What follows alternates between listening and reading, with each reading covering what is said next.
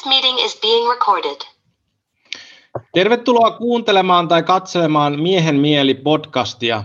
Ja muistutuksena kaikille, jos tykkäät mun materiaalista näistä podcasteista, niin mua auttaa se, että käyt tilailemassa tämän kanavan YouTubessa, tykkäilet näistä videoista ja mun Facebook-päivityksistä näihin asiaan liittyen, niin mä saan tätä hommaa rullaamaan eteenpäin. Ja sitten kiitokset videon sponsorille Puhdas Plusalle. Ja näiden alkuspiikkien jälkeen mulla on tänään vierailla, vieraana elämäntutkija ja kirjailija Klaus Rahikainen. Se on Klaus, tervetuloa. Tosi hauskaa olla sun kanssa täällä linjoilla. Hienoa. Mikä sä, Klaus, oot miehiäs? Sitä kai mä oon koko ikäni tutkinut mikä mä oon miehiä ja mi, mitä on olla mies tässä kummallisessa maailmassa. Ja, ja tota, ihan, ihan oikeasti, mä olin varmaan just siinä miehuuden ää, rajoilla joskus 4-15-vuotiaana, kun mä rupesin niin kuin näkemään ja katsoa, että tämä maailma on vähän outo, hei. Pitäisikö mun kasvaa aikuiseksi tähän maailmaan ja, ja miten tähän kasvetaan aikuiseksi. Ja kun mä rupesin kysyä näitä kysymyksiä, niin ihmiset sanoivat, että älä nyt hei. Et sen kun vaan niin kuin opiskelet ja otat paikkaa, se teet niin kuin kaikki muutkin. Ja mä, mä, vaan, mä, mä en pystynyt ottaa sitä ihan tosissaan, vaan mun, mun täytyy, niin kuin, mulla oli semmoinen niin kuin, vaan niin kuin, ihan, ihan semmoinen niin kuin ehdoton tarve, että mun, mun täytyy ottaa tästä selvää.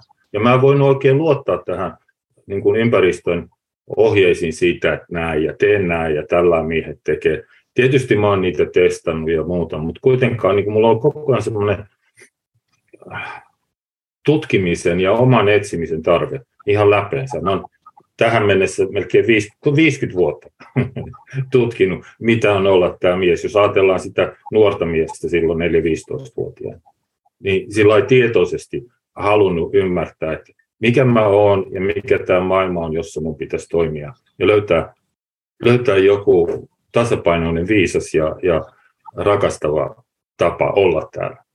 Ja tota, joo, vähitellen mä alan ymmärtää, mistä on. Ja sä oot tosiaan kirjailija, niin mä luin tuolta netistä, että kirjojen kirjoittaminen, kirjailijuus on ollut sulle yksi tapa tehdä tätä tutkimusmatkaa, niin voiko sä vähän avata sitä? Joo. Mun isä oli kirjailija myös. Kalevi Rahikainen, runoilija ja lähinnä runoilija, mutta kirjailija. Ja, ja tota, mä tietty kasvoin siinä kirjailijan luomisen paineessa ja keskellä ja, ja kaikkea mitä siihen kuuluu. Se ei ollut ihan helppoa elämää, mutta ja mä muistan nuorena miehenä jossain kohdassa, panin sen syrjään, että en, mä, mä, mä en tonne, mä en tonne lähde, mutta tota, sattumoisin oikeastaan, tai siis eihän tämä elämä koskaan ole sattumaa, vaan meitä, meitä niin kuin ohjaa rakkauden paine, elämän paine, se vaan saa meidät tekemään tiettyjä asioita.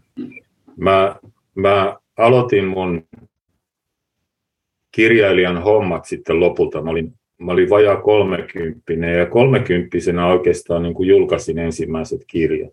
Mä aloitin ensin, asuin Savossa, olin muuttanut maalle Pohjois-Savoon Lapinlahdelle semmoiselle pikkutilalle mun ensimmäisen perheen kanssa ja siellä rupesin kirjoittaa ensin kolumneja Savon Sanomiin ja, ja siitä, siitä lähti sitten se kirjailijan ura. Ja se ei ole koskaan mulle ollut sellaista kirjailemista, niin kuin, että pitää kirjoittaa. Että se kirjoittaminen sinänsä olisi joku juttu, vaan kirjoittaminen on mulle aina ollut semmoinen jollain tapaa pyhä juttu. Se on mulle ollut niin tutkimusväline. Et sen kautta mä oon, niin kuin, on, on niin, kaivannut itseäni läpi tämän maailman pinnan ja, ja päässyt aina vaan syvemmälle ja syvemmälle. Ja niin kuin niin kuin elämässä käy useasti niin, että hommat kulkee niin kuin spiraalina. Et ensin kohdataan joku asia yhden kerran, sitten elämä kulkee eteenpäin, sitten se tulee uuden kerran, se suunnilleen sama asia, mutta sä pääset joka kerta vähän syvemmälle ja syvemmälle. Sillä että kauniisti se tuottaa niitä kohdattavia asioita eri muodoissaan niin kauan kunnes mä näen sen. Se on, se on ihan niin kuin, se ei anna periksi täällä.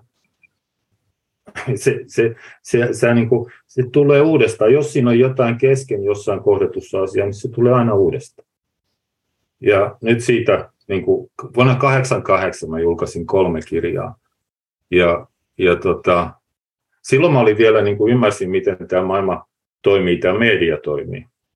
Et mä, tota, silloin oli, maailma oli hyvin yksinkertainen. Mä, mä olin silloin keksin, että jos mä saan mun kirjani tuonne tota, Hesariin arvosteltavaksi Suomen Kuvalehteen jutun musta, niin sitten kaikki muu media seuraa perässä. Ja se onnistui silloin. Me, mä löysin niin kuin näistä lehdistä toimittajia, jotka näki, että mun jutuissa oli jotain. Niitä kiinnosti se, ja ne halusi tehdä jutut ja arvostelut ja muut. Ja sitten tosiaan, kun mä levitin tietoa, että nämä on, nämä on kirjoittanut, niin sitten muut lehdet tuli perässä. Mulla on hirmuinen pino sieltä alkuajalta kaikenlaista lehtijuttua ja muuta, koska mä, mä mahduin silloin tähän mainstreamiin niinä ensimmäisinä vuosina. Mutta sitten siinä kävi sillä lailla, että, äh, että tavallaan mä jossain kohdin huomasin, että mä kirjoitan jotain kaunista.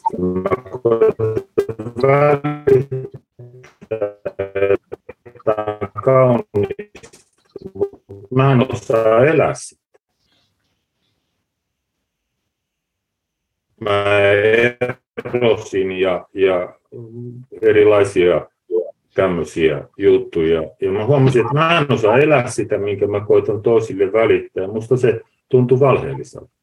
Ja mun täytyy vetäytyä siitä niin kuin tavallaan siitä julkisuudesta. Mä en, niin kuin, mä en lähtenyt siihen, mikä mulla oli sellainen tietty mahdollisuus lähteä silloin ja, ja olla julkisuudessa. Mutta mä koen, että hei, tä, tä, tässä on joku.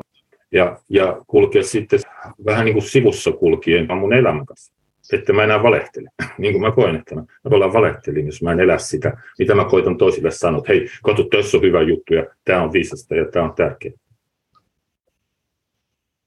Voitko sä jakaa tuosta vähän lisää, että mi- miten se niin kuin sulle ilmeni se, että, että tota, tietysti kun sä, me voidaan kirjoittaa periaatteessa ihan mitä vaan, että, että sinänsä niin kuin vaikka meidän omia ideaalien, ide, ideaaleja, että miten olisi hyvä elää esimerkiksi, ja sitten tietysti kohdata se inhimillinen totuus siitä, että me ei ehkä pystytä elämään meidän ideaalien mukaisesti.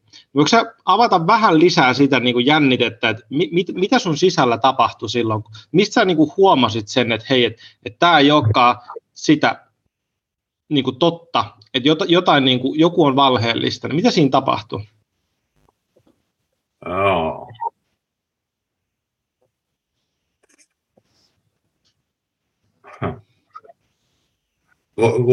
kun, kun tota, mitähän siinä, että, si, siis siinä kun, se, semmoinen ainakin aika jännä juttu sai mut niin kuin, kertoi mulle, että jo, joku tässä ei stemmaa. Kun mä erosin ensimmäisestä perheestäni, jätin sen.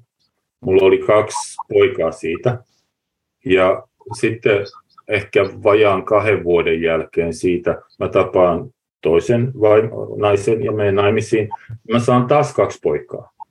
Mä oon molemmissa, mä oon, mä oon koti-isänä ja kirjoitan ja, ja, ja vaimo käy töissä ja tekee omia juttuja. Ja se homman niin kuin identtisyys ja, ja myös ne samat haasteet niissä identtisissä kuvioissa rupesi kertoa, että hei, tä, tä, tä, tä, joku tässä mättää. Joku, joku jo, jotain, mä toistan jotain. Mutta en mä osannut sitä siinä ratkaista. Mä, mä niin kuin loin, loin kyllä kauniita kuvia ja kirjoja. Kir, on kirjoittanut tavallaan koko ajan, mutta sitten pienemmässä julkisuudessa, sanotaan näin. Ja, ja tota, äh, et se, ja joku siinä mätti, enkä mä tiennyt mikä se oli. Mistä, kun jos mä olisin tiennyt, niin mä olisin ratkaissut sen, mutta mulla oli vaan semmoinen, että tämä ei mene oikein. Ja, ja niin kun helposti, niin minäkin, siksi mä kutsun itseäni samanviikarahikaiseksi, koska me kaikki tavallaan luullaan, että se virhe tässä maailmassa on noissa toisissa. Se on noin vanhemmat ja se on noin vaimot ja miehet ja lapset tai, tai jotkut muut, jotka ei ymmärrä mua, jotka ei osaa niin kuin, tavallaan elää mun ideaalien mukaan tai, tai vastata niihin. Ja mulla oli ihan se sama vamma menossa siellä. Mä odotin niin kuin tämän, tämän maailman, maailman muuttuvan. Mä olin maailmanparantaja ja odotin maailman muuttuvan ja koitin muuttaa sitä äh, muuttamalla perhettä ja muuttamalla sitä perhekuvioa. Mä en siinä kohtaa tajunnut, että se muutoksen niin kuin se ainoa muuttuja todella, johon mulla on valta, voima ja mahdollisuus, on minä itse. Mä olin sokea sille, vaikka mä tavallaan tiesin, mä monta kertaa sanonut niin kuin, tavallaan, ei nyt hävetä, mutta kuitenkin nähdä sen, että mä voin niin kuin siinä, koska se kirjoittaminen on jollain tasolla semmoinen pyhä juttu. Ja mä tavoitan jotain enemmän kuin mitä mä osaan on osannut elää. Mä sanonut varmaan silloin jo nämä samat jutut jollain tasolla, mutta silti siinä on ollut semmoinen sokkopaikka siinä oman elämisen edessä. Ja, ja, ja tota, kun, kun mulla on ollut semmoinen, tämä, tämmöinen niin kuin joku syvä halu, että mä, mä, mä, mä saatan tämän päätöksen, mä en tiedä miten, niin, niin mä oon sitten tehnyt niitä muutoksia, jo, joihin mä oon silloin kyennyt. Ennen, ennen kuin se rupesi sitten lopulta nousemaan se ymmärrys ja tieto, että ainoa mitä mä voin muuttaa on minä itse. Noin muut tekee niin kuin niiden pitää tehdä ja mun tehtäväni on hyväksyä ne ja rakastaa niitä siinä heidän omassa pyrkimyksessään kasvaa täydeksi ja kokonaiseksi ja rakastavaksi ihmiseksi. Mutta tuossa kohtaa oli vielä vähän kompurointia. Ja, ja, ja siihen mä kerron yhden jutun vielä, koska se, siihen liittyy vielä sekin, että mä, mä lähdin muille maille sitten, kun mä toisestakin avioliitosta erosin. Niin se johdatti mut sitten ruotsinkieliseen maailmaan täällä Suomessa ja Ahvenanmaalle, jossa mä asuin y- yhteensä 20 vuotta niin kuin ruotsiksi. Eli ihan, se on tavallaan ulkomailla, vaikka ollaan niin kuin tässä saman maan sisällä, erityisesti Ahvenanmaa on sitä. Et mä, mun piti tehdä omat niin kuin harharetkeni ja, ja kasvuretkeni jotta, jotta tämä homma eteni sitten lopulta. Mitä sä sanot, että mitä, sä, mitä työkaluja sä sitten käytit siinä, kun sulla sul tuli jonkunnäköinen niin kuin tunne siitä, että joku niin kuin mättää ja sä et ollut ihan vielä päässyt käsiksi siihen niin kuin kehollisesti siihen, että, että se on niin kuin sun täytyy itseäsi muuttaa tai kasvaa tai katsoa jotain, niin millä ta, mit, mitä kaikkea sä käytit siihen muuta kuin, oliko sulla jotain muutakin kuin tämä kirjallisuus, tai oliko se vaan semmoista mentaalista sisäistä prosessia, vai teikö sä jotain ulkoisia juttuja myöskin muita, millä sä lisäsit sitä sun itsetuntemustasi? Uh, no mulla oli ihan nuorena miehenä, siis se oli jo niin kuin lukiossa ja, ja opiskellessa, niin oli tämmöinen tyyppi kuin Krishnamurti, oli mulle, tota, mä koin, että hei, tää, tää, tää, tää, tämä on se juttu ja se oli ihan viimeisenä lukiovuonna mä sen löysin. Ja lähdin sitten heti kesällä äh, kuuntelemaan häntä Sveitsiin ja, ja Englantiin ja useamman vuoden ajan oli aika tiukasti siitä Krishnamurti, Krishnamurti niin kuin peesissä, sanotaan näin. Ja niin kuin tajusin kyllä, että me, me ollaan niin kuin samaa, me haetaan sen kanssa. Minusta se oli niin kuin, se soi minussa se, mitä hän viesti. Ja, ja, tota, ja se itse asiassa siinä on semmoinen vähän huima juttu, että se huipentui sitten aikanaan, oliko mä joku 2-3 tai 2-4. Niin siinä oli sellainen yksi kesä, jolloin, jolloin tota, myös niin kuin Krishnamurtin koulun puitteissa Englannissa oli porukoita, jotka tykkäsivät, että, että että tota, musta olisi voinut tulla vaikka Krishnamurtin niin kuin seuraaja tai työn jatkaja tai jotain. Et siinä oli semmoinen, semmoinen mahdollisuus, jonka jotkut ihmiset siinä ympäristössä näki, ja, ja sitten se huipentui lopulta siihen, että ja, ja se oli samalla mun nuoren äh, rahikaisen niin kuin unelma oli se. Mä löysin jonkun, joka puhuu totta ja mä halusin niin kuin toimia, tehdä työtä niissä puitteissa. Ja ne, se, sitten siinä eräänä kesänä, mä en muista enää mikä se oli, mutta se, se niin kuin huipentui, että siitä käytiin keskustelua ja sitten lopulta ne katsoi, että ei, ei, ei, ei, ei, se, ei se tule jatkumaan. Et siinä ei tule, niin kuin, että se ei etene se homma. Ja, ja tota, se oli tietysti sille nuorelle miehelle se oli semmoinen aikamoinen niin kuin pettymys, iso unelma, jota oli muutaman vuoden kantanut ja sitten pettymys. Ja, ja niin kuin elämässä useasti mennään, niin mennään, mennään tämmöisessä keinuliikkeessä.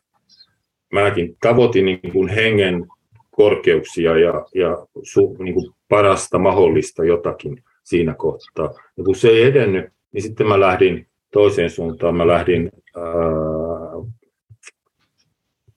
tavallaan lähdin tutkimaan arkea.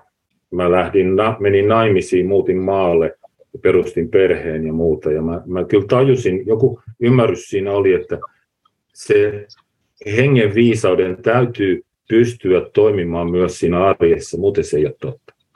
Tämä on ollut yksi semmoinen, semmoinen niin kuin, toinen tämmöinen niin kuin kantava aavistus. Että se viisaus, joka on totta, niin se toimii myös arjessa.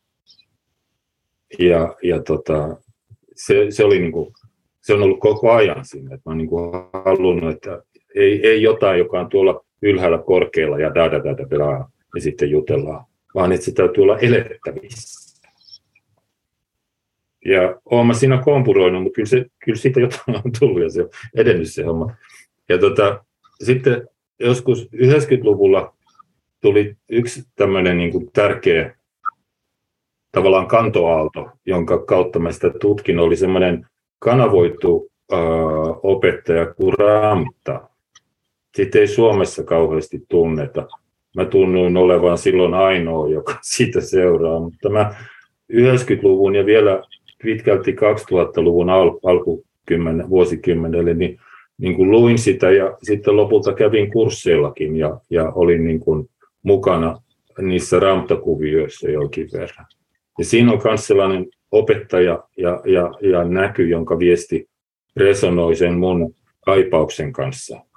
Se viesti, että se jumaluus ja se viisaus ja se, mitä me haetaan, niin se on meissä kaikissa sisällä. Se on meidän niin kuin se, se, joka meitä kulettaa. Se on se, se, joka on meidät luonut ja joka meissä elää. Se ei ole jossain kaukana taivaissa, vaan se on meissä kaikissa olemassa. Meidän tehtävä on purkaa niin kuin pelon rakenteet sen edestä, jotta se, mä kutsun sitä nykyään sanalla elämä itse, jotta elämä itse pääsee kumpuamaan meidän kautta, niin mun tehtävä on silloin purkaa pelon rakenteet, jotka estää sitä. Siellä on se valo, siellä on se ikuisuus on meissä kaikissa, ja, ja sen, sen niin kuin suurin halu on kukia meidän kunkin kautta. Sillä lailla, kun sinä kukit yhdellä lailla, minä toisella lailla, mutta kuitenkin se kukkiminen on olennaista, että se tulee kokonaisena esiin sieltä. Ja nyt kun me ollaan tässä, tässä ihmisyydessä, jota parhaillaan eletään, niin me ollaan tavallaan niin kuin, me, melkein pyrkimys on pitää se kukka nupussa. Että se ei pääse kukkimaan täysin, vaan se peloilla ja määräyksillä, lailla ja ohjeilla pidetään niin kuin tiukassa paketissa ja, ja koitetaan sopeutua johonkin. Eikä luoteta siihen elämänvoimaan, joka meidän kautta tulee ja, ja tavallaan niin kuin on valmis kukkimaan. Me kysytään, me ollaan ku, kun tuommoinen kukkaniityn kukat, jotka kyselee toisiltaan, että miten mun pitäisi kukkia. Eihän kukka kysy, vaan se, se luottaa siihen niin kuin elämän paineeseen sisältään ja se kukkii. Ihan mistään piittaamatta, just niin kuin se siinä kohtaa mahtuu ja pystyy. Ja mä näen, että se on myös meidän homma. Ja se, se Ramptan oppi siitä mä sain ihan huimia kokemuksia jollain, jollain kurssilla, jossa mulla oli semmoinen, oliko 2004 vuoden alussa, niin mä sain yhdellä tämmöisellä kurssilla, mä, mä, mä niin kuin, tavallaan sain hypätä tämmöiseen valaistuneeseen tilaan, jossa mä kuulin pari viikkoa.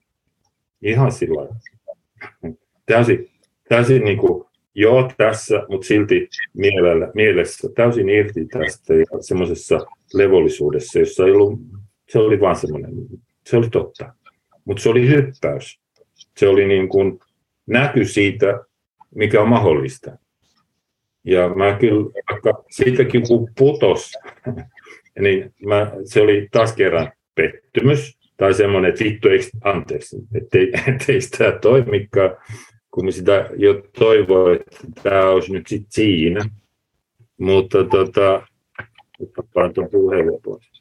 Niin, niin tota, se nopeasti tajusin, että mä olin saanut niin kuin pomppumatolta sellaisen, sellaisen niin kuin loikan ylemmäksi. Mä näin vähän korkeammalta sen pari viikon aikana. Ja sitten mä tulin takaisin siihen, mun oli vielä näitä pelon ja pelon jenkoja tässä mun arjessa, niin, niin mun piti tulla takaisin siihen ja sitten käydä hitaasti pelko kerrallaan niin kuin niiden läpi, niin että se, se rauha voi uudestaan olla. Tota, et, musta se on se normaali tila, se levollinen valaistumisen tila, viisauden tila ja rakkauden tila. Me ollaan pelolla painotettu itsemme tänne jonnekin ahtauteen ja pienuuteen, ja meidän tehtävä on purkaa ne pelot pois ja löytää se uudestaan. Miten jos, sä, jos me käytetään tuota sun kukkametaforaa, niin mitä sä niin sitä kautta näet niin tämmöisen opettajan roolin sitten, että nyt vaikka sä tapasit tämän Krishnamurtin, joka oli selkeästi iso niin juttu sulle siinä kasvun vaiheessa, mikä se siinä se kukkametaforan kautta sitten, mikä se on sitten sen ulkopuolisen opettajan rooli? se, se onkin just se juttu tavallaan, jota tässä on saanut ikänsä miettiä, koska t- nyt kun mä katson, niin mä oon tosi tyytyväinen, että mä, mä en niin kuin, mun kasvu ei lähtenyt sen enempää Krishnamurtin peesissä tai jonkun muun peesissä. Koska, ää, miten mä sanon, se opettajuus on tosi vaikea paikka tässä. Tai sillä niin että missä, mikä, mitä on se puhdas opettajuus? niin kuin tämmöinen gurutyyppinen juttu, niin kuin Krishnamurtikin, niin se kaveri, se oli tosi yksin siellä. Siis tosi yksin. Sen mun korviini melkein se useammin toistunut sana, jota hän käytti, tai lause, oli semmoinen kuin, että you don't understand. Että te ette ymmärrä. Se huhuili siellä, sillä oli jotain tärkeää, ja ihmiset katsoivat sitä palvoen, mutta just kukaan ei oikeastaan ymmärtänyt. Se ei tavoittanut ihmisiä. Ja, ja, tota, ja silti siihen niin kuin luotiin se iso rakenne, ja se rakenne tavallaan pyöritti sitten jo häntäkin, joka 20-luvun lopulla, jolloin hän niin kuin oli, oli, lähti liikkeelle, niin hän oli silloin, niin kuin, hänet oli luotu tämmöiseksi maailman pelastajaksi, melkein Jeesukseksi. Ja hän silloin purki sen rakenteen ja lähti luomaan omaa juttuaan, mutta silti se, se guruttaminen, se tavallaan ylöspäin toiseen ihmiseen katsominen, niin se oli mukana siinäkin rakenteessa. Ja se on melkein kaikissa tämmöisissä, just kun joku lähtee, joku keksii jonkun jutun ja sitten se lähtee niin kuin ohjaamaan muita sinne. Niin se on tosi herkkä paikka. Ja, ja silloin haasteellinen paikka, että miten sä välität toiselle jotakin ilman, että, että sä luot ja ylläpidät tätä guru- tai johtaja-asetelma. Miten sä voit olla johtaja tai suunnannäyttäjä ilman, että sua tarvii seurata. Tai niin, että sä sanot, että mua ei voi seurata, niin kuin mä, mä koen, että jos, jos se matka on sisälle päin, jos se matka on niin kuin mun sydämeen ja sen sydämen avautuminen, niin enhän mä voi sanoa sulle, että hei, seuraa mua. Siis se, sinne, se matka on niin kuin jokaisen tehtävä itse. Ja jokaisen käännyttävä ja uskallettava katsoa ne omat pelot, jotka ää, estää sen oman kukkimisen. Ja mä, mä oon, niin kun, kun mä oon seurannut näitä tavallaan erilaisia tämän henkisen maailman johtajia ja, ja oppinut heiltä, ja, mutta aina mä oon jotenkin niin kuin, joo, hetken matkaa ja sitten taas ei, koska mun täytyy, täytyy, tota, mun täytyy löytää se sisältä, niin sä et tiedä, minne mun pitää mennä. Enkä mä tiedä, minne sun pitää mennä, mutta me voidaan viittoa ja me voidaan muistuttaa toinen toisiaan.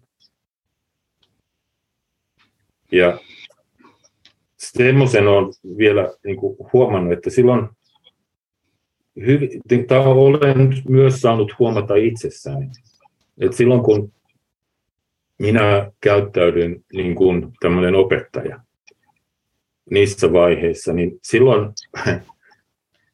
sen opettajuuden roolin alle jää jotakin isoja varjoja, isoja alitajuisia pelkoja tai muita, ne voi peittää sinne. Mä voin ruveta opettaa suota jotain muuta ja kertoa, että tadetaan, nyt tee näin ja pitää näin.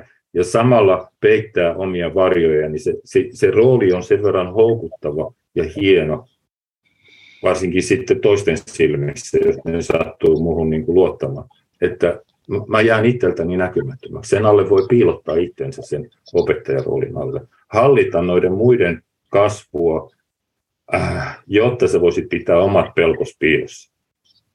Se on semmoinen loukku, joka siinä, siinä maailmassa on hyvin, hyvin selkeästi mun silmiin näkyvissä. Tuntuuko sinulla siltä, tai pystytkö reflektoimaan, että oliko Krishnamurtilla tämmöisiä loukkuja niin kuin opettajana?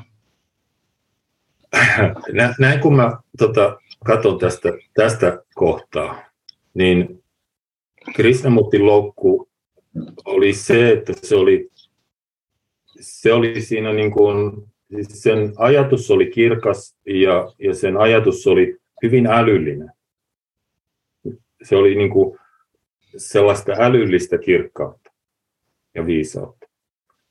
Mutta sitten kun Krishnamurti kuoli ja mä olin jo itse niin jättänyt sen homman, itse asiassa jossain kohdin mun täytyy polttaa ne Krishnamurti-kirjat, joita mulla oli, että mä niin kuin lopetin sen vaiheen. Ja niin sitten kävi ilmi, että Krishnamurti, joka niin kuin koko ikänsä esiintyi guruna, tai siis johtajana, jolla ei ole, ei ole vaimoa eikä lapsia eikä mitään tämmöistä, että se otti sen rooli. Ja, ja tota, niin kävi ilmi, että sillä oli ollut naissuhteita. Ja sillä oli ollut jopa tota, abortoituja lapsia, jotka oli pitänyt abortoida siksi, ettei hänen roolinsa, roolinsa tota, vahingoittuisi. Ja, ja silloin se on, musta se on jo valhe. Siis sillä lailla valheessa sä luot jonkun roolin, jonkun rakenteen, josta tulee tärkeämpi kuin siitä elämän ilmaisusta, siitä kukkimisesta sinun kauttasi.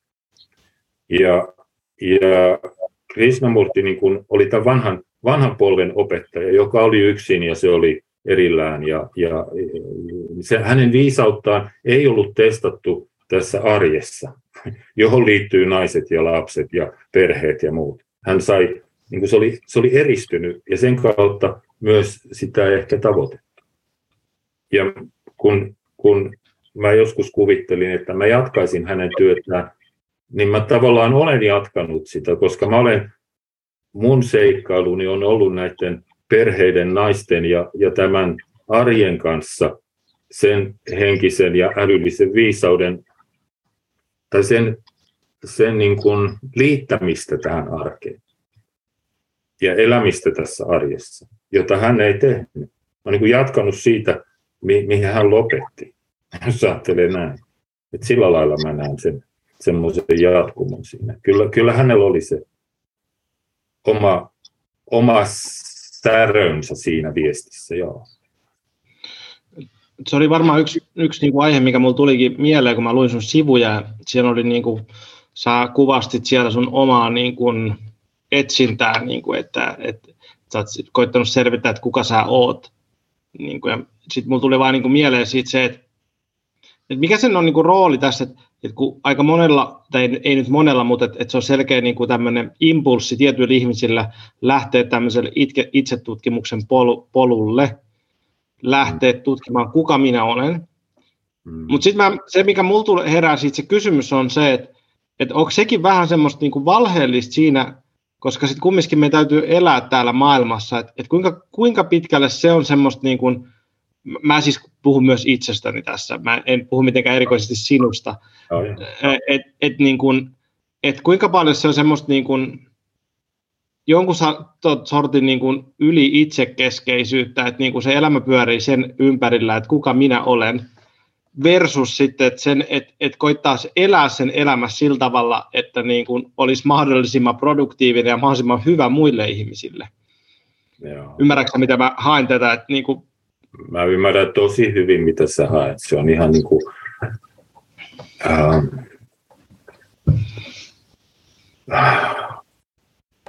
se on, se on niin kuin, siinä on ihan helppo kadota. Mä, mä oon itsekin sinne kadonnut. Tavallaan just siinä itse tutkimuksen äh, syöverissä, niin mä en ole pystynyt tavallaan, mitä mä sanon, se on myös eristänyt mut osin sitä arjesta ja niistä perheistä ja, ja vaimoista, joihin mä oon niin kuin halunnut liittyä. Et siitä on tullut niin kuin semmoinen oma kieppinsä. Ja mä näen sen muissakin ihmisissä, jotka niin kuin tutkii itseään niin kovasti, ettei ne huomaa elää. Se on ihan mahdollista.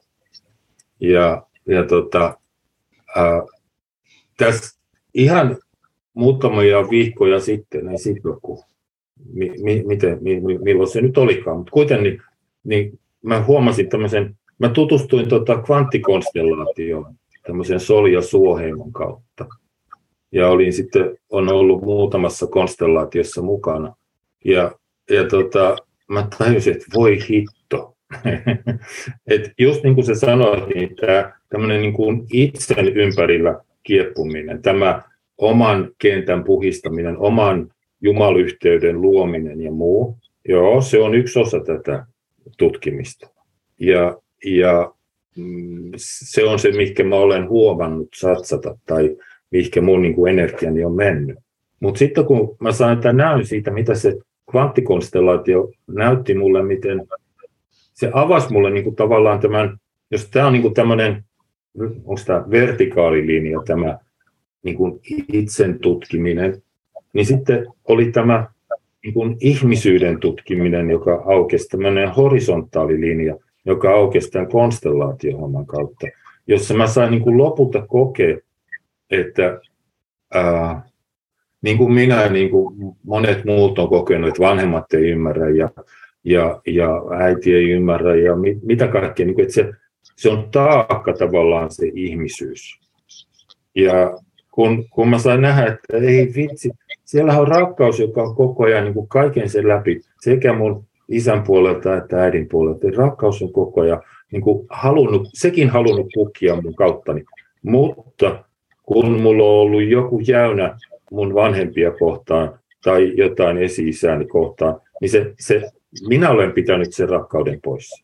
Se ei ole saanut se semmoinen, niin kuin, just se arjen rakkaus ei ole saanut kukkiin mun kautta, koska mä olen pannut siihen kokemalla, että siellä on joku jäynä, jotakin mennyt pieleen ja, ja roikkumalla siinä menneisyydessä, jota ei enää ole, niin mä olen niin kuin estänyt sen tämmöisen horisontaalitason rakkauden toteutumisen mun elämässä. Ja se oli aika huima semmoinen, niin kuin, sitten joku, me jollekin se näytin, niin, niin siitähän tulee tämmöinen risti.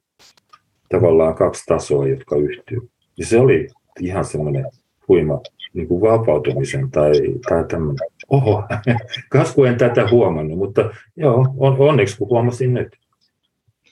Ja kuulijoille, niin kvanttikonstellaatio on niin kuin yksi perhekonstellaatio on tämmöinen muunnos, samaa niin kuin juurta Bert Hellingeristä lähtevä ja konstellaatioita voi tosiaan tehdä, tehdä netin välityksellä, mikä on hämmentävää, että se toimii yhtä lailla kuin netin välityksellä kuin sitten fyysisissä ryhmissä. Mutta se on se, mistä, mistä, mitä Klaus kuvailee. Ja toi, itse asiassa se olikin se, miksi mä pyysin Klausia tänne, koska ää, ää, mä huomasin Klausin kirjoituksen Facebookista tästä aiheesta, kun äh, hän oli käynyt siellä tota, äh, konstellaatiossa, ja, hän, ja Klaus kirjoitti tosiaan hienosti, hienosti siitä, että, että mitä siinä oli tapahtunut, just jako vähän tota, mitä äskenkin, niin Mä halusin kuulla lisää siitä, siitä ihmetyksen tunteesta, kun sä kuvasit semmoista tosi hienosti siitä kirjo, ja, ja puhuitkin siitä nyt, että kun sä oot tehnyt pitkään tämmöistä itsetutkiskelua, ja sitten siihen tulee helposti meille kullakin se harha, että nyt mä tiedän aika paljon, ja mä tiedän lähes kaikki, ja sitten tapahtuukin jotain, että käännetään joku peili itseen, itseensä päin ja huomaa, että vau, että täällähän onkin tämmöinen joku ihan toinen juttu, missä mis mulla ei ole mitään hajua, niin voiko se kertoa mulle siitä, koska mun se oli jotenkin, se kosketti mua tosi paljon. Joo.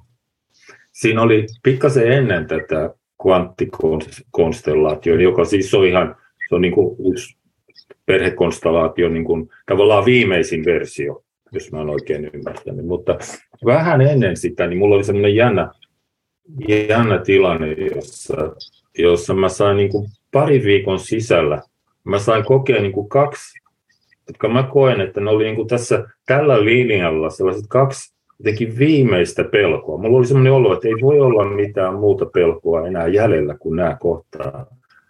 Ja, ja ne oli niin kuin, ensin, ensin mä sain kokea, niin kuin, se oli semmoinen yksi ilta, yksi ilta, jolloin tota, mä olin tuossa olohuoneen sohvalla. Mulla ei ollut tapahtunut mitään erityistä, mutta yhtäkkiä mä olin kuin kuolemassa. Siis mulla oli vaan niinku semmoinen ihan, mä, mä niinku, joo, onko tämä tässä? Mulla oli semmoinen olo, että niinku kuolema kutsui tosi syvästi. Ihan, ihan sillä että onko mun hommat tehty nyt?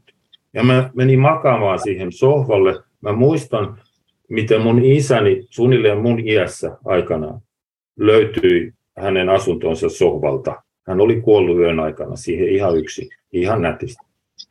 Ja, ja se kuva ja, ja sitten niin kun, mulla oli rinnassa siinä kohtaa tuntunut jotain tuntoja muutaman päivän ja, ja sydän ja jotakin, se isällä sydän kanssa petti.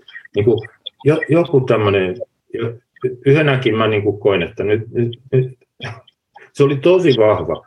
Ja mulla oli semmoinen olo, että hei, tästä voi kuolla ihan, ihan niin kuin selkeä. Ja, ja mä, mun energiat selvästi niin kuin laski ja, ja oli niin kuin sillä jonkun, jonkun sortin niin kuin lähtölaskennan mahdollisuus siinä. Ja, ja tota, sitten mä muistin, muistin siinä, että, että tota, mä olin joskus isän sydänkohtausta auttanut sillä, että mä olin tarjonnut sille tota arnika homeopatiaa joskus 20 Ja mä muistin, että mulla oli arnikaa tässä, tässä tietokoneen vieressä, se on vieläkin tuossa se pullo. Mä lähdin niin kuin, nousin siitä sohvalta ja lähdin hakemaan sitä arnikaa. Ja tota, siinä samalla yksi mun ystävä soitti ja, ja tota, kysyi, että mitä kuuluu. Ja mä sanoin, mä oon kuolemassa. Siis niin kuin, ihan tosissaan sanoisin. Mä nyt enää voisi sanoa sitä siitä kohtaa, mutta se oli semmoinen, niin kuin, ja hän otti siitä kopin, ei pelästynyt, vaan sitten juteltiin puolitoista tuntia, ja, ja hän saattoi tavallaan mut kuoleman virran yli, tuonella virran yli. Niin kuin, että sitten lopuksi, että hänen piti lähteä jonkun ystävän kanssa touhuumaan, ja mä sanoin, että joo, en mä nyt mihinkään kuolleet, kaikki hyvin. Se oli niin kuin semmoinen saattohoito siinä kohtaa. Ja, ja, tota, ja mä koen, että tämä oli niinku semmoinen, joo, mä olin siinä jo sohvalla maatessa niinku tajunnut, että joo, tämä on joku lapsuuden jälki. Että sit, se, se rupesi haisee siltä tavallaan, tai että siellä oli semmoinen tunto siinä, ja, ja sitten mä tajusin, että tämä on niinku, se on se lapsen halu kuolla, kun se ei tule nähdyksi, kun se ei koe tulevansa rakastetuksi se on se niin kuin, ulos täältä, exit. Mä, mä, mä, mä, niin kuin, mä, en, mä en voi hyvin tässä. Se oli semmoinen jälki, jonka mä sain kohdata ja mä koin, että se on ihan perimmäisiä. Ja sitten siihen liittyi vielä muutama päivä myöhemmin, tota, mä sain niin kuin, kokea sen vastaavan semmoisen perimmäisen rakkauden kaipuun tunteen, jos, joka kun se ei täyty, kun, kun lapsi on lapsi on tullut niin kuin sieltä kohdun rakkaudesta ja vähitellen tämä rakkaus tässä kohdun ulkopuolella rupeaa rapistumaan. Se ei, siellä ei ole aina sitä syliä, siellä ei ole aina sitä jotain, joka kantaa, vaan tulee tilanteita, jolloin rakkaus ei olekaan siinä läsnä. Ja sitten vähitellen herää se kaipuu, ah, mä tarviin sitä, mä tarviin sitä. Ja, ja, ja, ja kun sekään ei toteudu, niin sitten tulee se kuoleman kaipuu, jonka mä kanssaan kokeen. Mä koen, että nämä oli niin kuin, mä sanoinkin ole, se, nyt on kaikki katottu tavallaan, jo, jollain linjalla kaikki katottu. Ja se naureskeli mulle vaan, että älä, älä luulekaan, että ei se, ei se ihan noin helppoa. Mä olin semmoisesta, vitsi, ja, ja si, siitä meni sitten viikko tai kaksi, niin sitten tuli tämä konstellaatio-juttu. Mä, mä sanon hei, yhden jutun tähän väliin, koska äh, ennen kuin mennään tuohon konstellaation lisään, niin mä juttelin mun pojan kanssa, joka on siis viisivuotias. Ja tota, ää, mä koitan hänelle sanoa joka päivä, että mä rakastan häntä ja muistuttaa siitä ja osoittaa sen niin kuin teoillani ja muillakin. Ja sitten mä oon nyt alkanut kysellä häntä, häneltä niin kuin asioita, että mit, miten hän niin kuin kokee jonkun asia, tai miltä hänestä tuntuu, niin kuin, ja hän vastaa tietysti sillä viisivuotiaan ymmärryksellään. Ja sitten joku ilta mä kysyin häneltä, että, että miltä se tuntuu, että, että kun mä sanon, että mä rakastan sinua, että miltä se tuntuu. Joo. Niin hän vastasi mulle, että silloin kun sä oot vihanen, musta tuntuu, että mä kuolen.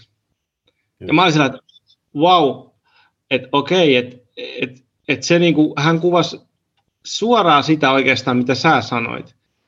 Että se, että kun, et mistä mä oon niinku tyytyväinen, että hänestä on, hänellä on kumminkin kokemus siitä, että häntä rakastetaan, mutta sitten kun tapahtuu joku niin kuin, kohta, missä, no ei, mä, en, mä en ottanut sitä siltä tavalla itteensä, koska mä tiedän, että se on myös vanhempien niin kuin velvollisuus asettaa rajoja ja munkin poikani on hyvin vilkas ja kokeilun halunen, niin se, sitä täytyy vaan päivittäin niin kuin käydä osoittamassa että, että asioita, että mitä ei voi tehdä, koska sä vahingoitat itseäsi ja vahingoitat muita.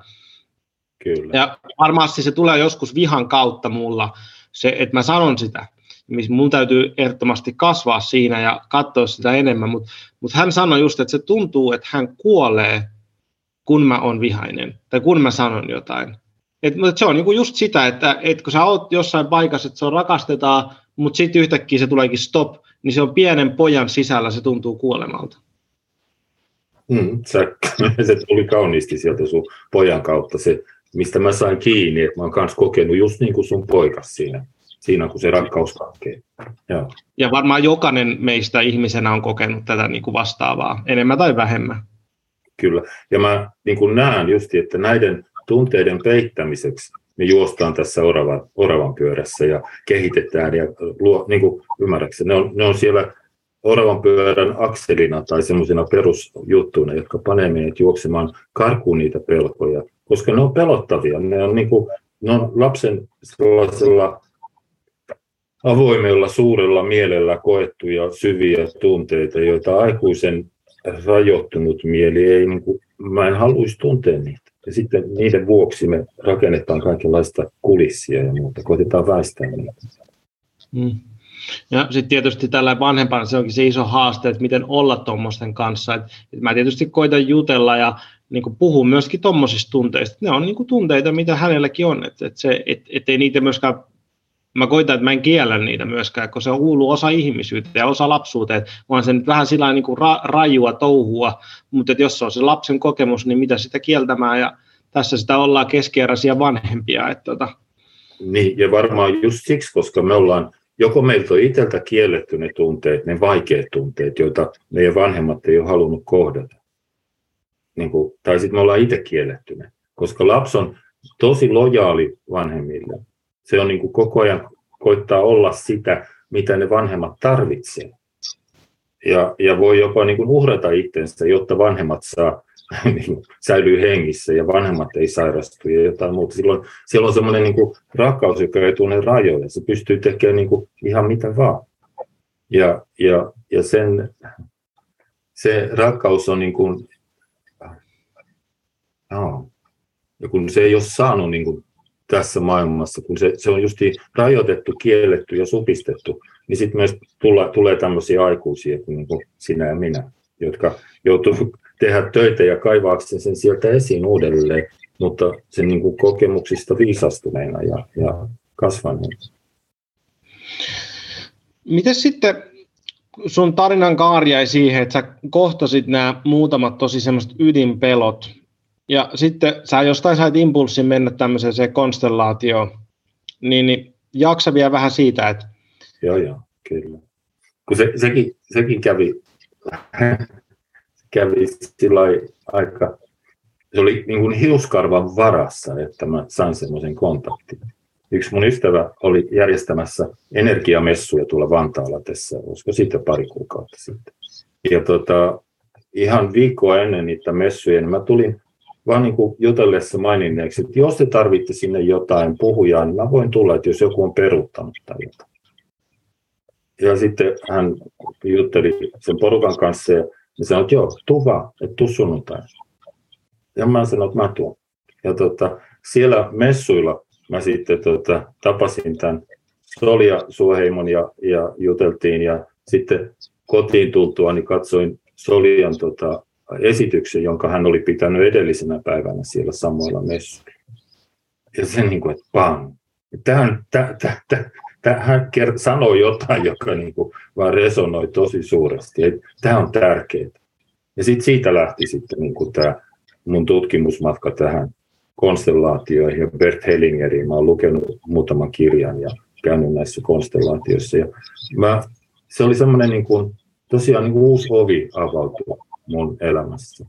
Se, se niin kuin, just ovi tähän inhimilliseen rakkauteen. Että se, se on ihan totta, vaikka, vaikka se olisikin vääristynyt matkalla, vaikkei ne isä ja äiti olisi osannut ihan täydellisesti, eihän ne koskaan osaa ihan täydellisesti rakastaa. Ne rakastaa just ni, ni, niillä rajoituksilla, jotka niille kuuluu. Ja mä olen valinnut ne vanhemmat just niillä rajoituksilla, joita mä olen tarvinnut. niin kuin parhaat mahdolliset vanhemmat joka tapauksessa. Ja jotenkin se, se nämä kokemukset tämän konstellaation kanssa, niin ne puhisti sen kentän. Että tässä on tapahtunut sitten niin kuin, siinä samassa ajassa on tapahtunut isoja semmoisia ymmärryksiä niin kuin si, myös siitä, että miten mä oon nähnyt lopulta näin niin kuin mun vastuuni isänä ja just eroperheen isänä, miten mä olin niin kuin rikkonut. Mä, mä, en, mä en, mä, kuinka, mä en ollut tajunnut sitä syvyyttä, miten mä olin rikkonut, tai niin kuin, uh, mitä mun toimeni oli tehnyt lapsille, miten ne oli joutunut kantamaan sen, sen varjon, joka tulee siitä, että minä jätän heidät, heidän äitinsä. Minä kuvittelin aina jollain tasolla kuitenkin jättäväni vaan heidän äitinsä, mutta tietysti minä jätin ne lapset kanssa. Siis sitä ei niin kuin, vaikka kontakti on ollut ja on edelleen, mutta se, se käytännössä minä lähdin heidän elämästään just silloin, kun ne oli pieniä ja, ja isää kaipaavia. Ja nähdä se, mutta nähdä se sillä että se ei ollutkaan enää, niin kuin se aikaisemmin oli ollut semmoisen raskautetun syyllisyyden niin kuin sävyttämässä näkeminen. Jännästi se oli niin kuin semmoinen, se syyllisyys oli, niin kuin, ja siksi ei halunnut nähdä, koska se syyllisyys oli niin kuin semmoinen pysäyttävä syyllisyys. Mutta Hellinger osasi jossain kohtaa, mä en muista mistä mä sen, mutta se osasi sanoa sen niin kauniisti, että ei, ei, et näet vaan sen, mitä on tapahtunut. Nähdä se, mikä on totta, mikä on tapahtunut ja, ja, ja teet sitten sen uhrauksen, jonka myös sun lapset on joutunut tavallaan tekemään, niin sen, sen pohjalta teet jotain kaunista eteenpäin. Se niin kuin nollaat sen pelin, kun sä hyväksyt sen, etkä kierrä ja kaara ja koita vääntää, että olihan se bla bla bla, just tämän oman yksinäisyyden, yksinäisen tota, matkasi eestä, vaan sä vaan niin kuin tunnustat sen, mitä on tapahtunut, ja sitten sen pohjalta luot uutta. Avaudut. Niin kuin, sä voit, sit sun ei enää tarvitse niin kuin pyörittää sitä mennyttä, joka on niin kuin jäytänyt jossain mielen pohjalla. Se puhdistuu se paikka. Ja sitten voi tehdä, elää eteenpäin. Ja elää elää niin kuin tajuten sen, että kaikista niin sanotusta erheistä huolimatta mun vanhemmilla, mun vaimoilla, mun lapsilla, kaikilla meissä, kaikissa meissä on niin kuin rakkaus, joka haluaa kukkea. Ja, ja me ollaan sun kanssa niin kuin omien sukulinjojemme tämmöinen, niin kuin, tämmöinen tota, mä kuvaan sitä niin kuin laivan keulaksi, jossa oikealta puolelta tulee isän, isän sukulinja, kaikki mahdolliset esi-isät siltä puolelta, ja vasemmalta tulee, tulee äidin sukulinja. Ja kaikki, kaikkien niiden ihmisten pyrkimys on ollut rakastaa. Ja mä oon siinä se laivan keula, joka, joka voi tavallaan elää sen unelman todeksi. niin kuin, niin kuin Hellinger jossain sanoo muistaakseni, että me ollaan niin kuin meidän esi unelma. Ja me ollaan myös niiden esi-isien niin unelmien esteet. Ja jos mä kohtaan ne tässä kohdallaan niin, ja hyväksyn esi-isieni unelman, niin mä elän todeksi sen, mitä ne kaikki halusi. Ja mä saan voimaa niiltä. Se, se oli se jännä uusi juttu. Mä sain ihan semmoisen konkreettisen, niin kuin, kuin mua olisi niin kuin lämpöisesti työnnetty tuolta selästä. Semmoinen energia, joka tuli niin kuin selkärankaa ja takaraivoa, niin se semmoinen lämpöinen energia, semmoinen rakkauden energia, joka avautui, kun mä sain putsattua siitä sukulinjoista jotakin unohdettuja, piilotettuja tai kiellettyjä paikkoja se oli ihan semmoinen wow, semmoinen ihan uusi niin kuin tuki tai tämmöinen voima, jonka mä, mä sain sitä kautta löytää. Se, se on jännä, että toi, mä oon miettinyt sitä, että Hellingerin niin kuin oivalluksia ja sitä, että, että niin kuin, kun puhutaan siitä, että kaikkien niin kuin henkiset, kaikki henkiset opettajat ja uskonnot puhuu samoista asioista, mutta eri kielellä – ja sitten jännästi musta tuntuu välillä, että Hellingerin niin kun kieli on tosi uniikki sillä tavalla, että kauhean moni ei ole niin kuin koskettanut sitä, mitä, mitä Hellingerille avautui. Carl Jung omasta mielestäni, niin hän on koskettanut sitä samaa vähän eri suunnista, ajatella tämmöistä kollektiivista alitajuntaa sitä, että me jaetaan kaikki nämä samanlaiset tarinat. Mutta sitten sit, sit mä jotenkin täysin, kun mä luin raamattua tuossa jossain kohtaa ja koitin ymmärtää sitä kymmentä käskyä,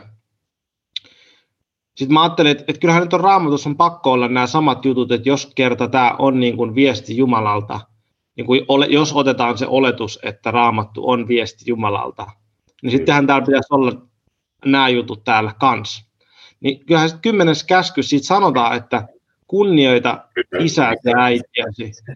Niin Sitten sit mä taisin, että Aa, niin se on, sitähän se Hellinger puhuu ihan samastakin asiasta, että me täytyy kumartaa meidän vanhempiemme edessä ja syvästi kunnioittaa heitä ja sitä, niin kuin, mitä niitä uhrauksia, mitä ne on tehnyt, ja sitten se seuraava sukupolvi, mitä kaikkea uhrauksia siellä on tehty sen rakkauden edestä, että elämä voi jatkua. Ja tässä me ollaan niin kuin, siellä Aallonharjalla niin kuin, tai Keulassa niin kuin, hyötyjinä siinä kaikista tuhansien vuosien uhrauksista ja Kyllä. siitä, ja että missä muodossa se rakkaus on tullut eteenpäin, niin siinä on ollut mutkia matkassa. Siellä on ollut on kipua ja kärsimystä ja tuskaa, ja se totta kai värittää sitä, mutta se ei silti poista sitä, että se rakkaus on siellä alla, se on siellä taustalla. Kyllä. Et ehkä Hellinger pystyy sanottaa sen niin kuin paremmin kuin raamatussa tämä, että kunnioita isäsi ja äitiäsi, niin on ehkä vähän semmoinen, okei se on totta, mutta siinä, että siinä on aika paljon niin kuin tavaraa, mitä täytyy avata, että se niin kuin välittyy se, että mitä siinä niin kuin koitetaan viestiä. Joo, toi oli aika hauska huomio, että se oli siellä se, se oli ainakin mainittu, mutta sitä ei ollut avattu tosiaankaan niin kuin, niin kuin Hellinger. Ja mä en ole kans tota, tota viestiä niin kuin, äh, vaikka on kaikenlaista katsonut ja kuulostellut, niin ei, ei se, en ole muualta kuullut siitä tuolla lailla, joka tosiaan niin kuin sitten, ehkä mä olin kypsä sitten kuulemaan sen, ja että se tosiaan niin kuin avasi melkein niin kuin kerrasta, että vitsi, tässähän tämä on. Ja, ja, ja tota, että se kunnioitus, jota Hellinger mun ymmärtääkseni sanoo, niin se on vaan niin kuin semmoinen, se on kiittäminen ja irtipäästäminen samalla. Se on niin kuin, että kiitos kun toit mut tähän annoit mulle oven tähän maailmaan. Mutta se ei ole niinku semmoinen pelonsekainen kunnioitus ja näin niinku on ollut taas niinku maailman tapa tota, kuvata tai lukita se kunnioitus. Se on, se on vapauttava kunnioitus. Mä kiitän ja sitten mä voin niin kuin asettua siihen omalle paikalleni elämään tätä elämää. Ja mun vanhemmat on mun takana. Ne ei ole enää muistoina mun edessä, että kun ne oli semmoisia ja semmoisia niin värittämässä mun tätä niin kuin uutena aukeavaa elämää, vaan ne on mun takana, ne on mun tukena. Ne on sitä rakkautta, josta mä oon tullut. Ja nyt mä voin luoda ihan omaa, omaa todellisuutta sen, sen rakkauden varassa. Ja sen ymmärryksen varassa, joka kulkee näin, ne on molemmat siinä tarvitaan, ei siinä mitään.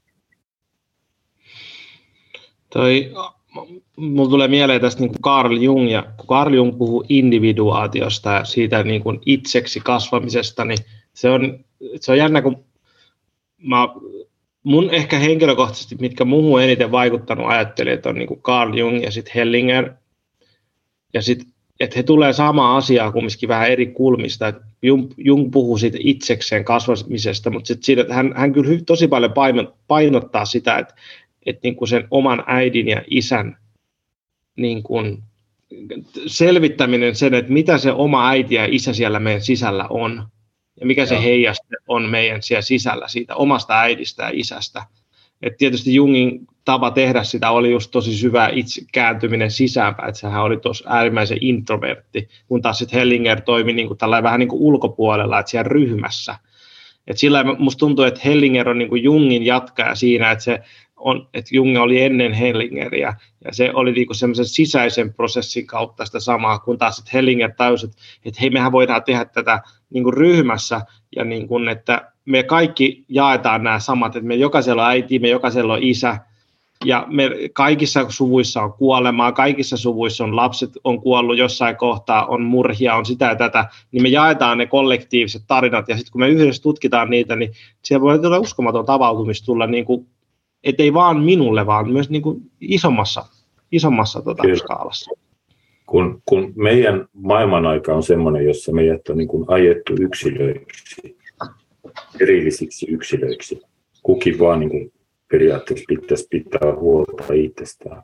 Me ollaan tavallaan tämä perheinstituutiot ja sukuinstituutiot ja muut tämmöiset tutut rakenteet, ne on rikottu niin, että kukin on niin kuin kukin niin kuin luo vaan omaa elämäänsä. Ja, ja me ollaan menetetty se yhteys toinen toisiin. Ja mä näen just, että se Hellingerin lahja on se, että se kytkee meidät takaisin siihen yhteiseen kenttään.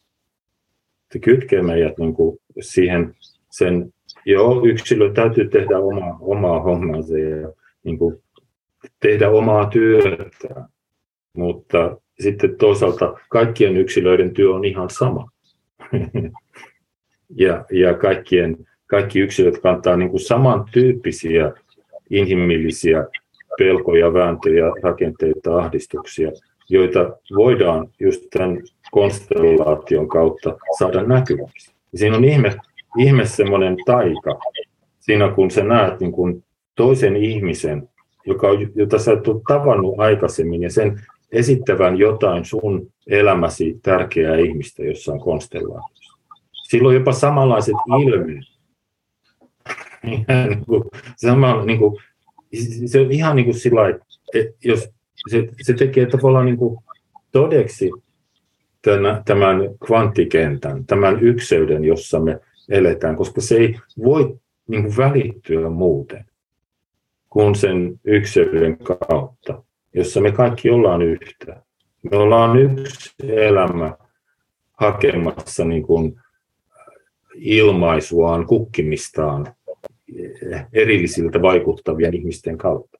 Ja, ja tämä konstellaatio antaa kyllä siihen semmoisen näkökulman, joka puhistaa tai, tai niin kuin kytkee takaisin sinne. Se, joka oli vain yksilö, niin se yhtäkkiä se onkin osa yhteisöä. Sekä menneisyyttä että se samalla lailla avaa niin kuin tilaa tähän tähän maailmaan. Koska jos mä näen sen, että mä olen niin kuin menneisyyteni rakkauden tulos ja tämmöinen kulminaatio, niin enhän mä halua muuta sitten enää niin kuin tässä maailmassakaan luoda. Se on se, mitä mä haluan niin kuin tässä jakaa näiden muiden, jotka ovat oman rakkautensa kulminaatioita, niin kuin tutkia sitä ja saada sen aina vaan paremmin näkyviin. Toi konstellaatio kenttä niin sanotusti, jos puhutaan ohjaajista ja konstellaatiosta Suomessa, niin on kärsinyt yhdestä asiasta tässä pitkään. Ja se on se, että Suomessa konstellaatio ei ole lyönyt läpi sillä kun se on esimerkiksi lyönyt muualle Euroopassa, varsinkin Keski-Euroopassa. Tietysti varmaan Hellingerin oman vaikutuksen takia se on niin tosi suosittu ja osassa maissa konstellaatio on niin osana psykoterapiaa kääntää niin virallisen hoitomuotona esimerkiksi ää, Norjassa ja sitten myöskin tosi voimakkaasti Brasiliassa ja Etelä-Amerikassa mu- useissa maissa. Niin miten sä ollaan niin kielenkäyttäjänä, kirjailijana näkisit sen, että mikä se on se, että, että miksi siitä on niin vaikea puhua? Miksi se, miksi, kun tuntuu, että jos mä, multa kysytään, että mitä on perhekonstellaatio, niin siinä, tai oikeastaan keltä, mä oon kysynyt, mulla on tässä ollut kaikki lähes Suomen konstellaatio-ohjaajat täällä mun podcastissa aina jossain kohtaa. Mä kysynyt niitä saman, että, kerro mulle, että mitä tämä konstellaatio on, niin monella menee kieli niin kuin sitten vähän solmuun ja sillä, että no tämä on vähän tätä, mutta sitten tämä on vähän tota, sun täytyy tulla itse kokemaan tämä asia ennen kuin se tiedetään, ennen että sä tiedät. Niin mitä se sulle sitten, miten sä kuvaisit tätä, tai miten sä ratkaisisit tämän haasteen, että, että kun tästä on vaikea kommunikoida? Hmm. Kun siinä, siinähän niin kuin, kun Hellingeriltä jossain kohin kysyttiin, että, että, tota, että tiedätkö, että mikä saa tämän konstellaatioyhteyden toimimaan, niin hän sanoi, että ei häntä kiinnosta että et hän vaan näkee sen toimivan. Hän on niin, niin sillä pragmaattinen, että, että se mikä toimii, niin sitä käytetään. Niin kuin hänen, hänen tämmöinen, äh, yksi tämmöinen lause, joka jäi mieleen, kun mä luin sitä, oli se, että rakkautta on se, ei kun totuus on se, joka niin kuin, äh, avaa rakkauden virtaamaan kussakin tilanteessa se on totuus, joka saa sen rakkauden taas virtaamaan, niin poistaa niitä tukoksia. Ja silloin totuus voi olla, se ei mene minkään moraalikoodin mukaan Ja totuus onkin, niin kuin Hellingerin, sillä on ollut pulmia siinä, kun se on sanonut, että Hitleriäkin pitää rakastaa, joka on niin kuin se kielletty ja paha. Ja, ja, ja moraalinen ihminen, niin kuin Suomi on hyvin moraalinen hyvä paha maailma, jossa lynkataan ihmisiä fasessa ja muualla tosi nopeasti. Joku sanoo vähän väärin kulloisenkin tuota, ää, ajan, ajan totuuden mukaisesti niin väärin, niin se lynkataan aika nopeasti, jopa virat menee ja muuta semmoista. Niin silloin, silloin sellainen ää, tapa katsoa maailmaa, joka ei olekaan moraalinen, niin se saattaa olla vaarallinen tälle tämmöiselle, Suomi on aika tämmöinen, miten mä sanon, täällä on niin kuin, tämä on helposti hallittava ja just moraalilla, pelolla, oikealla ja väärällä hallittava ja ihmiset tottelee. Ja sitten kun tuotaisiin tämmöinen vapauttava elementti, niin se, mm, tämä nyt, tämä ei niin kuin, se, se ei oikein natsaa niin kuin sen ajan, maan hengen maan, maan hengen niin kuin, kanssa.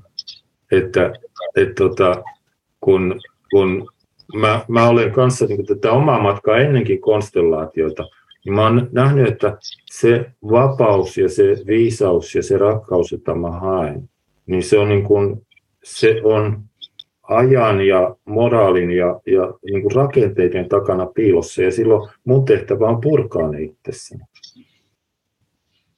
jotta se elämän niin kuin luova voima pääsee läpi. Ja purkaa aika. Se on, mä olen pitkään sanonut, että mä haluan purkaa ajan.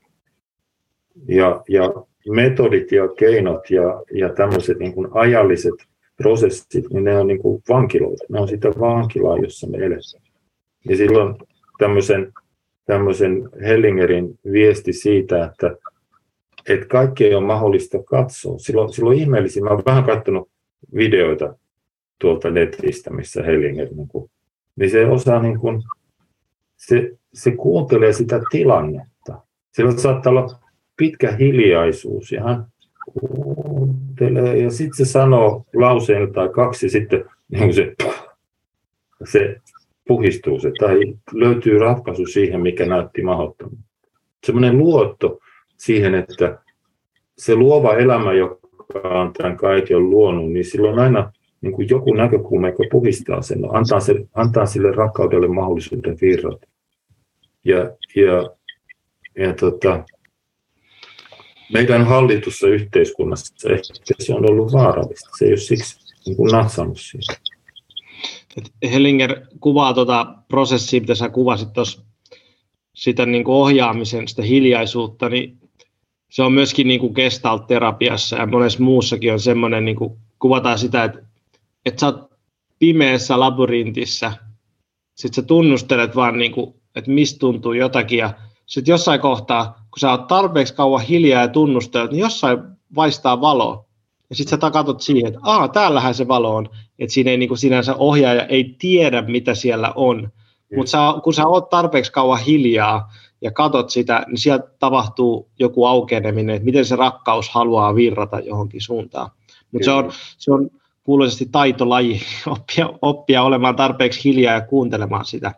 Mutta tämmöinen hävytön itsemainos tähän kohtaan, jos joku kuuntelee tätä, niin mä pidän konstellaatiotyöpaja 26. päivä 11. Tampereen Olotilan Moujolla, että jos joku haluaa fyysisesti tulla katsomaan ja Facebookissa kannattaa liittyä systeeminen konstellaatiokanavaan, niin siellä on tota, kaikki Suomen konstellaatio-ohjaajat laittaa sinne omia workshoppeja.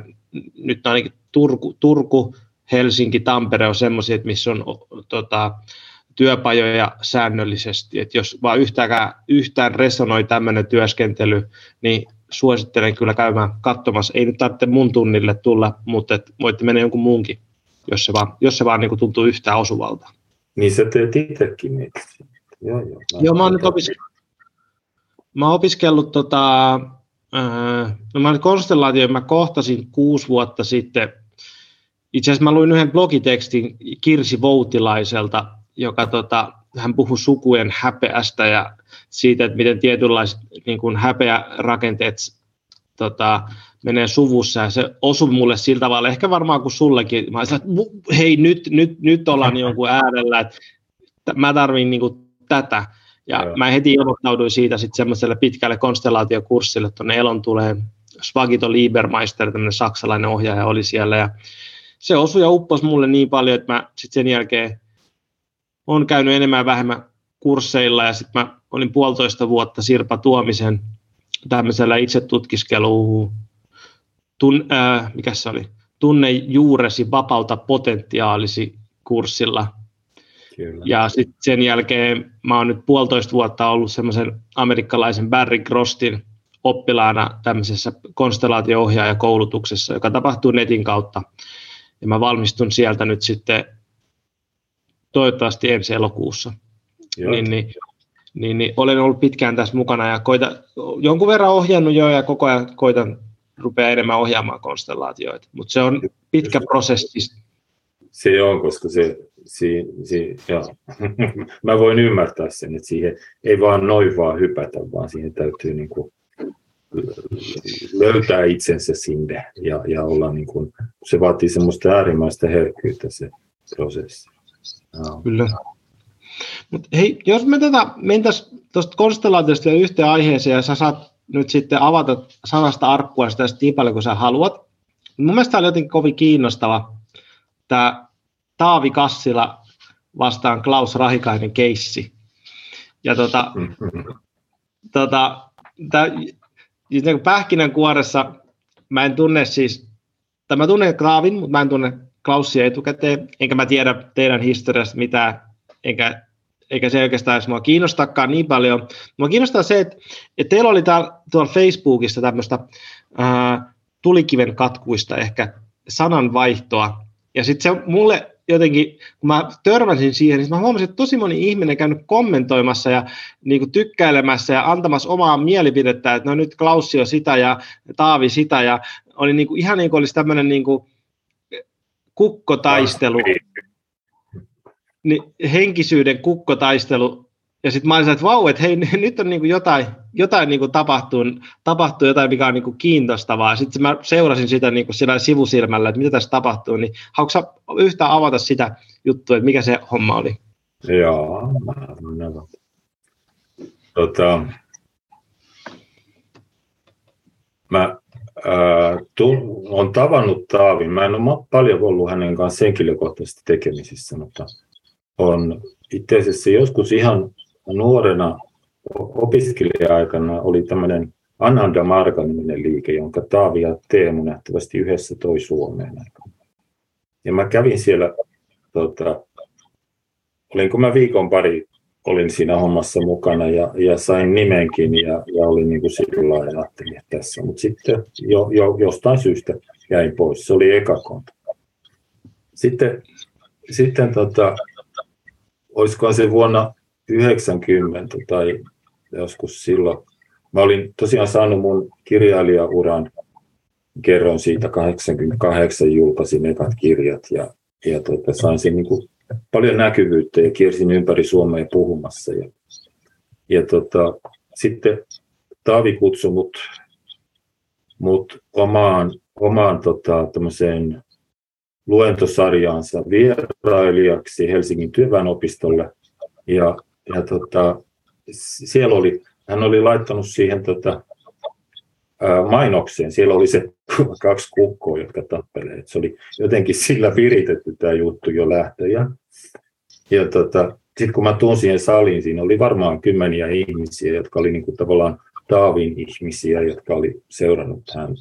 Sitten mä tuun vierailijana ja Taavi sanoi jo ennen kuin astutaan sinne sisään, että, että sä puhut ihan väärin, siis sanoo mulle, että se niin kuin koitti asettaa mut paikoille, mutta kuitenkin kun oli sovittu, niin se otti mut sinne sisään. Ja sitten mä, mun, mun mielikuva siitä oli se, että ta, Taavi koki mut jotenkin vaaralliseksi ja halusi lytätä tämmöisen nuoren kirjailijan, että mä olin, mä olin toinen kukko, joka tulee hänen tunkiolleen tai jotain. Ja se, se ei ollut kauhean hauskaa, mutta kyllä mä pidin pintani ja sillä lailla. Mutta, ja, ja, ja tota, nyt sitten tämä, mikä oli tämä Facebook-juttu, niin se alkoi sillä lailla, että ää, kun me ollaan Tavin kanssa Facebook-kavereita, niin mä näen sen postauksia ja mä, mä laitoin jonkun hyvin kevyen kommentin johonkin Taavin postaukseen, että voisiko se olla näin tai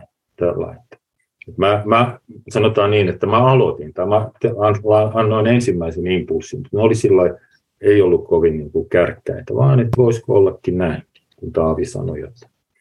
Sitten hän tuli mun sivulle kommentoimaan ja mä koin, että hän niin kuin tulee mestaroimaan siihen sanoi, että ei kun se on näin.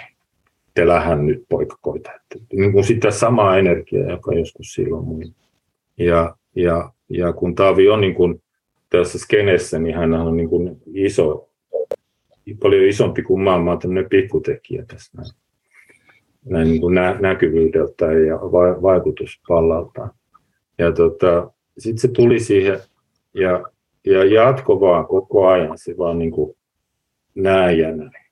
Ja sitten mulla niin kuin tämä, tavallaan tämä historia ja, ja sitten se, niin se sai mut sitten kirjoittamaan tämmöisen avoimen kirjeen Taavi Kassila, johon, johon liitin osana sitä oli sitten semmoinen teksti, jonka olin kirjoittanut vuonna 90 kirjassa nimeltä Avoimet kirjeet, jossa oli presidentille ja Herra Jeesukselle ja Taavi Kassilalle ja erinäisille ihmisille avoimia kirjeitä. Ja panin siitä pätkän sitä tekstiä ja sitten niin kuin kerroin, mitä mä koin tässä tapahtuneen.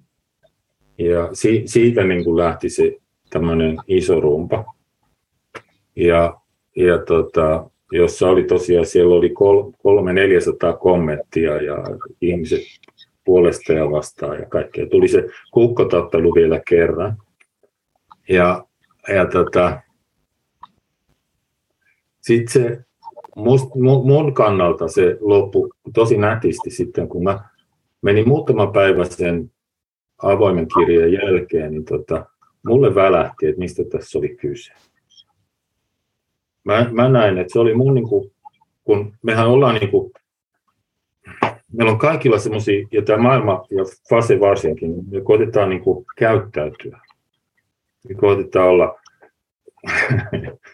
oikein ja moraalisesti ja jotakin. Ja, ja viha on vähän vaarallista tai tämmöiset ankarat tunteet ja niitä vihataan, jos jotain vihataan, niin Putinia saa vihata ihan vapaasti. Mutta niin kuin, ei saa, ei saa niin kuin keskenään ilmaista niitä, ne on vaarallisia.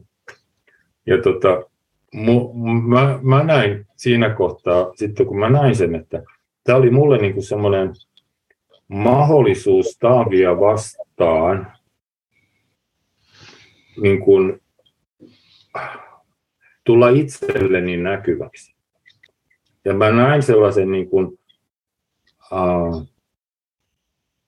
miten mä sanon, että niin kuin, tavallaan sain sellaisen uh, aiemmin kielletyn tai kohtaamattoman vihan, joka liittyy itsenäistymiseen, jotain keskeneräisyyttä, jostain tuolta ihan, mä en aikanaan pystynyt mun, en isälle enkä vanhemmilleenkaan niin kuin olemaan se vihainen teini, koska heille ei ollut, ne oli niin kuin tavallaan heikompia. Mä, mä en voinut olla se vihainen teini. Mä sain Taavia vastaan niin semmoisen keskeneräisen jutun tavallaan huutaa ilmoille. Ja kun mä sen näin, niin, niin tota, sitten se oli hauska. Sitten mä pystyin kirjoittamaan. Pari päivää sen jälkeen mä kirjoitin, että kiitos ja anteeksi. Kiitos ja olen pahoillani jotakin. Että, joo, että mä kuvasin sen prosessin sitten siinä ja, ja se oli niin jännä, koska sen jälkeen niin kuin, se, se loppui mulle. Siis se ihan oikeasti ei jäänyt mitään jäljelle siitä. Muuta kuin semmoinen rauha, että tämä homma oli hoidettu, se oli minussa. Niin kuin kaikki meidän konfliktit on aina oikeasti meissä itsessä vaikka mulla olisi riita sun kanssa, niin ei se ole, ei se ole sun kanssa, vaan jonkun minun niin kuin kielletyn olemuspuolen kanssa, jota mä koitan sun kautta hallita tai pitää vielä piilossa. Jos mä lähden niin kuin sua vihaamaan tai jotenkin kommenttelemaan tai johonkin konfliktiin. Ja sama juttu sen Taavin kanssa. Taavissa olla just niin kuin sen täytyy olla, niin kuin kaikki muutkin ihmiset. Ja mä, mä sain niin kuin yhden mä kiitin häntä ja olin pahoillani, että tästä tuli tämmöinen mehkala, mutta elämässä täytyy joskus niin kuin vähän pölläyttää ja ei se ole vaarallista. Mä uskon, että siitä, siitä oli niin kuin jotain iloa ja, ja, ja ymmärrystä muillekin siitä meidän hienoisesta kukkotappelusta, joka oli vähän sillä poikkeuksellinen kyllä näissä kuvioissa. Mä ainakin tykkäsin siitä ehkä just tuosta niin syystä, että, että siinä oli mun mielestä semmoista jotain raan rehellistä inhimillisyyttä, just semmoisesta, niin kuin, koska näissä piireissä ja tämmöisessä niin hengellisessä elämässä, niin sit se on niin semmoista niin kuin, hyssyttelyä, vähän semmoista ihmisyyden hyssyttelyä, että kaikki on niin pyhää ja hienoa ja gurua ja henkisyyttä, niin sitten välillä sillä, että no hei, mutta tämä on kato, osa, osa elämää myöskin se, että, ja myöskin semmoinen niin raan rehellinen niin kuin, keskeneräinen prosessointi myöskin, mikä ei tarvitse olla hienoa tai oikein tai edes niin kuin osuvaa, mutta kun se, että siinä hetkessä sisältä se tulee, eikä se ketään loukkaa. Ja musta tuntuu, että se niin kuin osuu tosi moneen ihmiseen, että, siellä, että, kun mäkin sitä lueskentelin, vaikka mä en siis Taavin kanssa ole hirveästi ollut tekemisissä eikä ole sen kirjoja lukenut tai muutenkaan, kun se ei, ei niin kuin mua resonoi eikä kiinnosta, mutta sitten kun mä katson sitä niin kuin ulkopuolelta, niin, niin kuin hän edustaa enemmän vähemmän semmoista niin kuin auktoritääristä, vähän niin kuin semmoista Krishnamurti-tyylistä, niin kuin, että tuolla on jossain opettaja, joka kertoo sulle, miten asiat on. Ja se on mulle henkilökohtaisesti semmoinen, mikä herättää tosi paljon ärsy, ärsytystä, jos joku käyttäytyy mua kohtaan sillä tavalla, että anna mä kerron sulle, miten asiat ovat. Ni, niin sit se on niinku no, sillä että... Joo, et, että se niinku vähän niin kuin se sama, se, sen takia mä tykkäsin siitä, koska sit selkeästi sullekin jotain niinku vastaavaa olisi. Mulla tulee vaan niinku, jos joku sanoo mulle siltä tavalla, niin mulla tulee niinku niin voimakas semmoinen niinku seinä siihen turpa kiinni, että ei mua kiinnosta. Et, et, et, koko pointti on se, että mä itse löydän nämä jutut, että jos sä tulet kertomaan ne mulle valmiiksi, niin, Joo, niin, niin tota, sä teet vaan niinku mulle hallaa siinä. Joo, näin on. Et se, se, niin kuin mä sanoin alussa jo, että tämä niin kuin, tavallaan nähdä se, että missä se, missä se joku viisaus tai pyhyys voi toteutua tässä arjessa kanssa. Että se ei ole vain joku oppia jotakin, joku ideaali, vaan että se on ihan, ihan tässä elettävissä. Ja me ei saada sitä elettäväksi, ellei me uskalleta niin kuin näyttää, että me eletään. Ja, ja, ja niin kuin, jos me niin kuin, lukitaan vaan se oppi joksikin tällaiseksi hienoksi systeemiksi, niin se ei, se, ei, se, ei se tule koskaan totta tässä elämässä. Ja elämä ei ole vaarallista, se, on niin kuin, se sallii niin sanotut erehdykset, se sallii kaikenlaisen kompuroimisen, se, se ei ole koskaan meitä tuominnut. Me tuomitaan itse itseämme ja toinen toisiamme, mutta tuomioita ei tule tältä, tästä elämän sylistä, jossa me näitä temppujamme tehdään. Et se on niin kuin se armo ja se rakkaus, joka on niin kuin kaiken takana ja koko ajan jo ikistä meistä kantamassa, niin Taavia kuin sua ja muakin. Ja sen, sen sylissä saa kompuroida. Ja siksi mä kutsun itseäni samavitarahikaiseksi, kun mä tavallaan niin kuin näytän ne kompuroimiseni, jotta, jotta äh, niin kuin, ei synny sellaista jotain väärää pyhää, pyhää, pyhää, pyhää kuvaa jostakin, vaan että se, se on, tämä on harjoitusta. Me opi, opiskellaan, opetellaan, niin kuin sä opiskelet konstellointia, niin me opetellaan, niin kuin, mä, mä näen, että me ollaan kaikki aikuiset tässä maailmassa, me, me opetellaan, niin kuin, niin kuin lapsi opetteli, sulla on viisivuotinen poika, ja, ja kun se opetteli kävelemään, ja se lähti sieltä konttaamisesta ja ottaa niitä ensiaskeleita ja se kaatuu ja kompastuu ja lyö päänsä. Sä et mene läpsi sitä silloin, kun se, se tota, ei ihan mene täydellisesti sen homma. Et mene läpsi, ei normi isä, äiti, ei, vaan se, niin kuin, no kyllä, kyllä se siitä. Ja se tai antaa lapsen ihan rauhassa itse ottaa ne askeleensa. Ja lopulta se seisoo, koska se, se näkee ympärillään ihmisiä, isän ja äidin, jotka seisoo. Ja se tulee se tavallaan niin kuin unelma on siinä seisomisessa. Ja mä näen, että sulla ja mulla ja monella muulla tässä ajassa on unelma, että me eletään rakkaudessa. Että me kävellään rakastavasti ja rakkaudessa, tuntien sen rakkauden. Ja siinäkin me kompuroidaan. Ihan sillä niin kuin kompuroimalla me saadaan itseämme näkyväksi. Niin kuin mä sain itseäni näkyväksi kompuroimalla Taavin kanssa.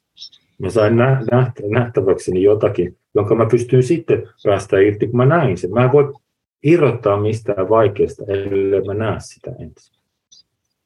Ja, se on just konstellaatioita ja Bert Hellingerin se numero yksi, että mistä kaikki lähtee liikkeelle, mistä se liike lähtee, on se, että ää, miten, miten se suomennetaan, mutta acknowledging what is, niin kuin, että katsotaan sitä, että mitä on, että mikään Joo. ei liiku ennen sitä, vaan se on niin kuin se ihan ensimmäinen askel, että okei, näin tapahtui, oli se sitten kuinka kivuliasta vai ei, katsotaan, se on tämmöinen. Näin on. Ja sitten sit, kun sä oot kattonut sen, niin sit sen jälkeen voi tapahtua joku eheyttävä liike toivottavasti. Kyllä. Mahdollisesti. Silloin, silloin se on mahdollinen, joo. Miten sitten, Klaus, jos ihmiset nyt tämän podcastin puolesta kiinnostu sun kirjoista tai sun, podca- tai sun muusta tekemisestä, puhumisesta, niin mistä sut löytää? Mitä sä oot tekemässä tulevaisuudessa? No tota, tulevaisuudesta on paljon tiedä. Mä oon jotenkin semmoisessa elämäntilanteessa, että hyvin riittää tämä yksi päivä aina kerralla ja sitten aukeaa aina. Asioita syntyy siitä. Mutta tota, mulla, on, mulla on Facebookissa uh, ihan mun omalla nimellä Klaus Rahikainen. Siellä on, siellä on tota, mun tämä sivu, johon mä melkein joka päivä kirjoitan. Välillä pitkiä pitkiä juttuja, välillä semmoisia viisauslauseita tai semmoisia lyhyitä oivalluksia, jotka mä koen, että nekin voi jakaa.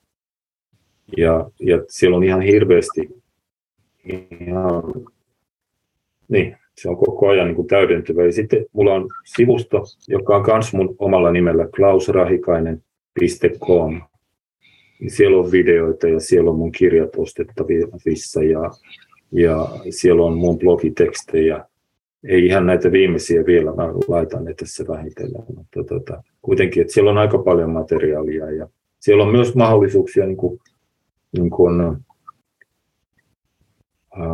jutella mun kanssa, jakaa elämää mun kanssa, pyytää mua luennoimaan tai jotakin. Tai, tai myös mä kutsun, teen joskus semmoisia kirjakätilöhommia, että mä autan ihmisiä niin kuin kokoamaan oman kirjansa mä teen teen ja julkaisen mun omat kirjat ja, ja on niin kuin sitä kautta oppinut ja sitten on saanut auttaa muitakin ihmisiä siinä hommassa. Se on semmoinen pieni, pieni sivujuone tässä mun tutkimuksessa.